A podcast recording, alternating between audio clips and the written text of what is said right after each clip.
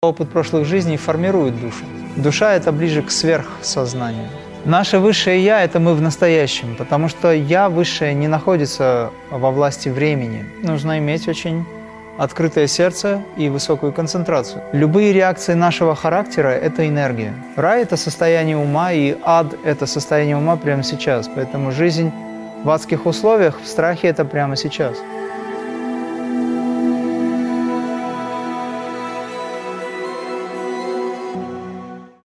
Можно ли назвать подсознание программой души? Нет. Программа души намного выше. Подсознание – это программы, которые записала личность в этой или в прошлых жизнях. Душа намного выше находится. Но бессознательно вы можете на каком-то уровне понять, о чем говорит душа, или какие-то ее реакции можете. Бессознательно это не значит подсознание, это значит спонтанно, неосознанно и все такое. Вот. В подсознании сидят программы души тоже, но они не управляют душой. У души своя линия развития, у нее свой лейтмотив жизни. Поэтому нельзя назвать подсознанием то, что из себя представляет душа. Душа – это ближе к сверхсознанию. Ну, то есть это то, что выше стоит. Обычный ум – подсознательный ум и сверхсознательный ум. Вот сверхсознательный ум – это ближе к душе, или душа ближе ему. Она, конечно, связана с подсознанием, но она не зависит от подсознания. От подсознания зависит жизнь личности, где хранятся все его достижения, достижения этого человека. Можно сказать, что душа – это опыт прошлых жизней? Можно. Потому что опыт прошлых жизней формирует душу в определенном смысле. Если мы говорим о душе, которая сформирована благодаря деяниям человека, как личный опыт и все такое, это да. Но если мы говорим о душе как о бессмертной сущности, которую мы называем атман, то тогда нет, потому что атман всегда совершенен, и он никогда не уничтожим, не умираем и так далее. А оболочка атмана, то, что следующим этапом является, то, что связано с личностью, которая получала опыт, чувственность, какие-то сострадательные моменты и так далее, это все есть душа как бы вторая, ну или более внешняя. Вот она гибнет.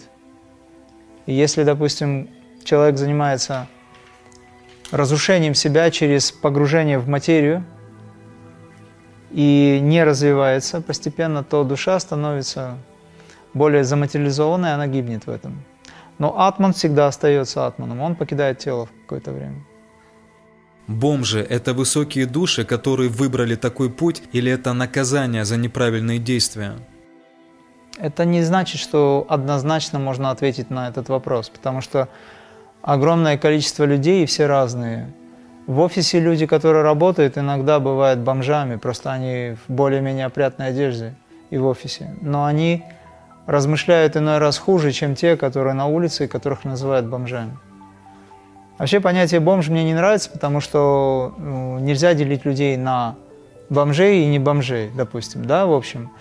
Как-то указать на то, что эти люди живут на улице, но вы сами сказали, что они счастливее, то получается, что они свободнее. Поэтому мы говорим о том, что есть люди, которые выбрали себе жизнь в том виде или в ином виде – кто-то выбрал себе быть несчастным в офисе, а кто-то выбрал себе быть счастливым на улице без одежды, либо еды, либо жилья.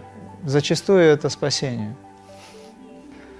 Вот. Но есть люди, которые на улице, их называют бомжами, они пьют, спиваются, гибнут, находясь в одержании, они уходят в адские миры. Это выбор человека. Это не выбор души, это выбор человека. Душа всегда тянется ввысь, ну или вглубь, но личность, она об этом ничего знать не хочет, поэтому привязанности личности иногда, скажем так, приводит душу к упадку. Ему придется за это отвечать. Душа, которая попадает потом, душа личностная, если так можно выразиться, она попадает в очень низкие сферы, ее вытащить оттуда только Христос может. Верно ли, что признаки нашей личности, привычки – это кармическая нагрузка, и мы должны ее превзойти? Ну, я думаю, что не нужно называть это кармической нагрузкой, потому что ты, э, называя таким образом, ты даешь это, этому право, ты даешь этому вес. Ты, принимая это, делаешь это важным для себя. На самом деле, эго-личность – это иллюзия. Вот когда ты засыпаешь, эго исчезает, нет ни проблем, ни каких-то там радостных моментов, которые с эго связаны, ни горестных моментов. Все, сон – это забвение. Нет ничего. Если ты точно так же отнесешься к эго, как во время сна, в бодрствующем состоянии, то для тебя эта проблема исчезает.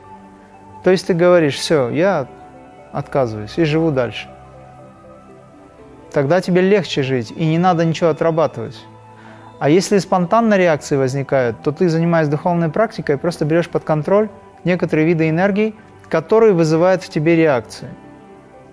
Ну, либо опосредованно, допустим, отрабатывая какую-то э, концепцию, наблюдая за собой, за своими реакциями, очищая печень, например, толстый кишечник, который вызывает мощную интоксикацию иногда, где человек неадекватен зачастую бывает. Вот знаешь, например, психические заболевания некоторых людей в некоторых прогрессивных больницах начинают а, лечение с того, что они очищают полностью ЖКТ, всю систему, чтобы не было никакой интоксикации. Потому что человек, который обладает вот такой вот большой чрезмерной интоксикацией, она всегда есть, но если это слишком много, то он не будет адекватным. Человек, который много съедает мяса, он засоряет свое сознание, и не только сознание, засоряет кишечник, он засоряет тело.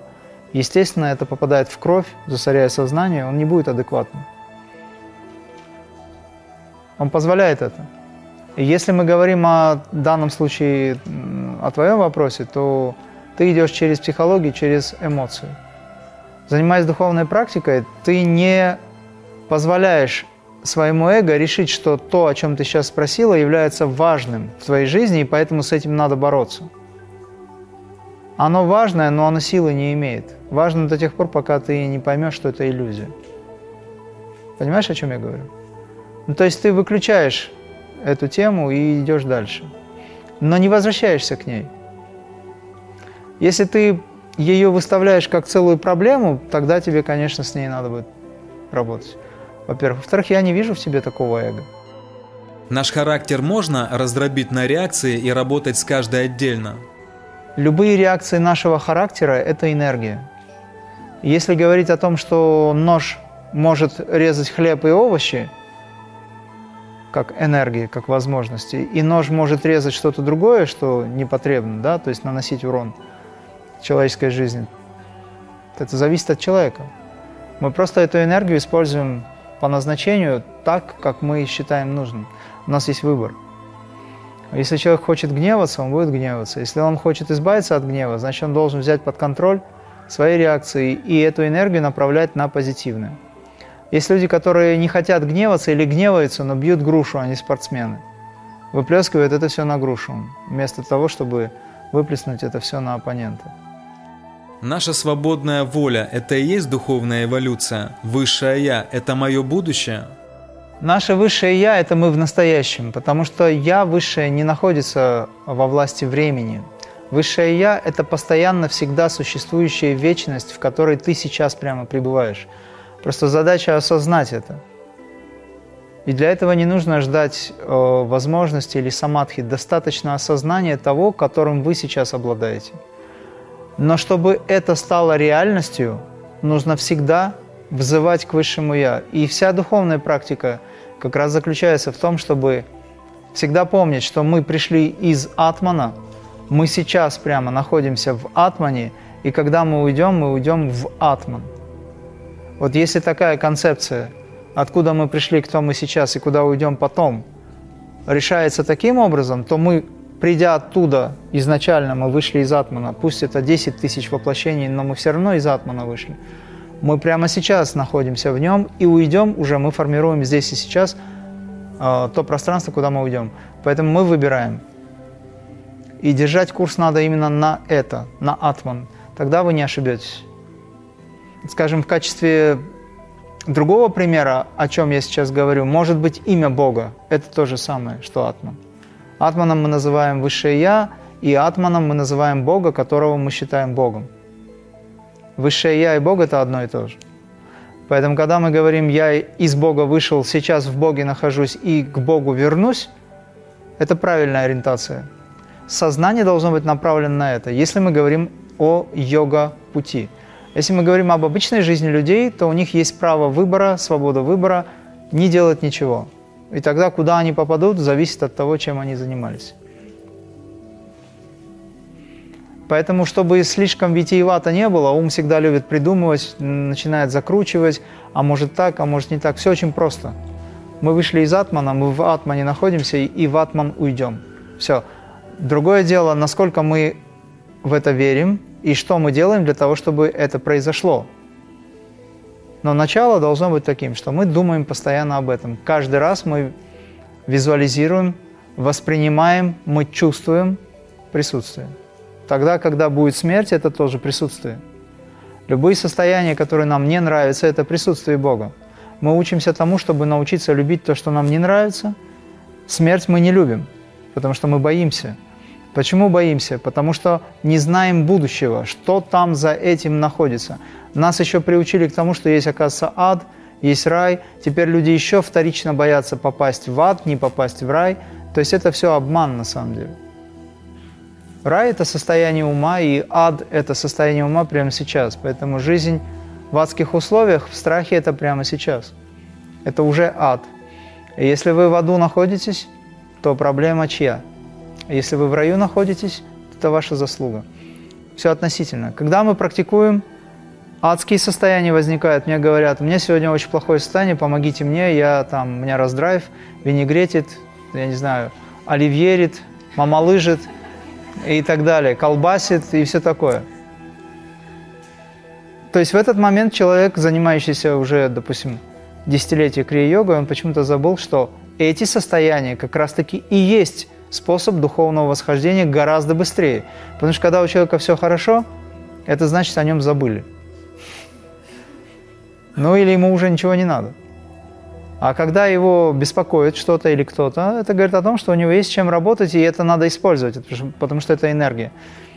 То есть, когда мы не любим то, что нам не нравится, мы отказываемся от мощной силы. А задача это принять, и тогда меняется отношение ко всему. Вроде принял сложную ситуацию, а ничего не меняется. Это значит, ты не принял? Принятие – это не значит бездействие. Принятие – это значит импульс к действию. Когда вы не отработали эту карму, то когда вы не совершили действие, оно может и внутри быть, как глубокое осознавание, когда вы пришли к выводу раз и навсегда. Тогда действие уже не нужно внешне. Но если человек натыкается на одни и те же грабли снова и снова – значит, он не принял ситуацию. А что такое принять ситуацию? Это сделать что-то, что искоренит в нас какой-то механизм, который снова и снова заставляет нас страдать по данному вопросу. Ну или вообще. Понимаете, о чем я говорю? То есть должно быть действие. Если мы не отработали это действие, конечно, это будет повторяться все. Принятие, оно может быть двух типов. Но вообще это все одно принятие, скажем так – оно может быть на разных планах. Если человеку непонятно, тогда ему надо прочувствовать. Если и чувства ему непонятны, не дают ему понимания глубокого, тогда ему надо физически что-то сделать или пережить. Тогда через физическое ощущение или действие он придет к реализации. если человек на ментальном, на духовном уровне принял ситуацию, осознал причину и уже чувствует, что ему больше ничего не нужно, то есть он отработал эту программу, то действие уже не обязательно. И карма не будет на него работать негативно, потому что он ее уже осознал. Проще говоря, покаялся. Если человек покаялся, ему уже ничего не нужно по данному вопросу. Если покаяние вселенское, то тогда ему Вселенная уже ничего не сделает в этом смысле. Кармический совет не работает на него. Он работает на соседа. Если сложные ситуации повторяются, как выйти из этого? Проще говоря, как освободиться от кармы. Самое лучшее методика освобождения от кармы – это аскеза в духовной практике. Аскеза распространяется на все аспекты вашей жизни, начиная с ментальной, заканчивая физической аскезой. И все это должно быть лейтмотивом вашей жизни. Если у человека тяжелая карма, которая может привести к летальному исходу, то он может избавиться от смерти благодаря духовной практике. Других вариантов, которые могут так решить задачу, я не знаю. Потому что даже если вы обращаетесь к Богу и искренне Его просите о помощи, и Бог это делает, к примеру, да, ну, из сострадания просто, к примеру, то это тоже элемент духовной практики. Потому что надо так попросить, чтобы Он захотел. А для того, чтобы так попросить, нужно иметь очень открытое сердце и высокую концентрацию. То есть нужно гореть этим. Сайбаба, например, реагировал на вспышки света, души, когда человек обращался, и он быстро этот вопрос реализовывал. А если человек хочет, просит, мямлит, но, допустим, нет энергии, нет такой мощной силы сердца, да, искренности, Баба говорит, значит, не очень нужно. Потому что ментал больше работает. И благодаря менталу у многих людей возникают э, демонические качества, потому что когда Бог не исполняет то, что они хотят, у людей возникает другая обратная реакция, вот, и так далее, обиды на Бога возникают, потому что он тут чуть-чуть попросил, ему не исполнили, внимание ему не дали, к примеру, да, и у него включилось эго. Тут же вселяется другая сущность. Это через ментал все происходит. На уровне сердца этого не происходит. Либо ум должен быть настолько чистым, что он не противоречит душе или тому, что называется сердечный аспект, интуитивностью.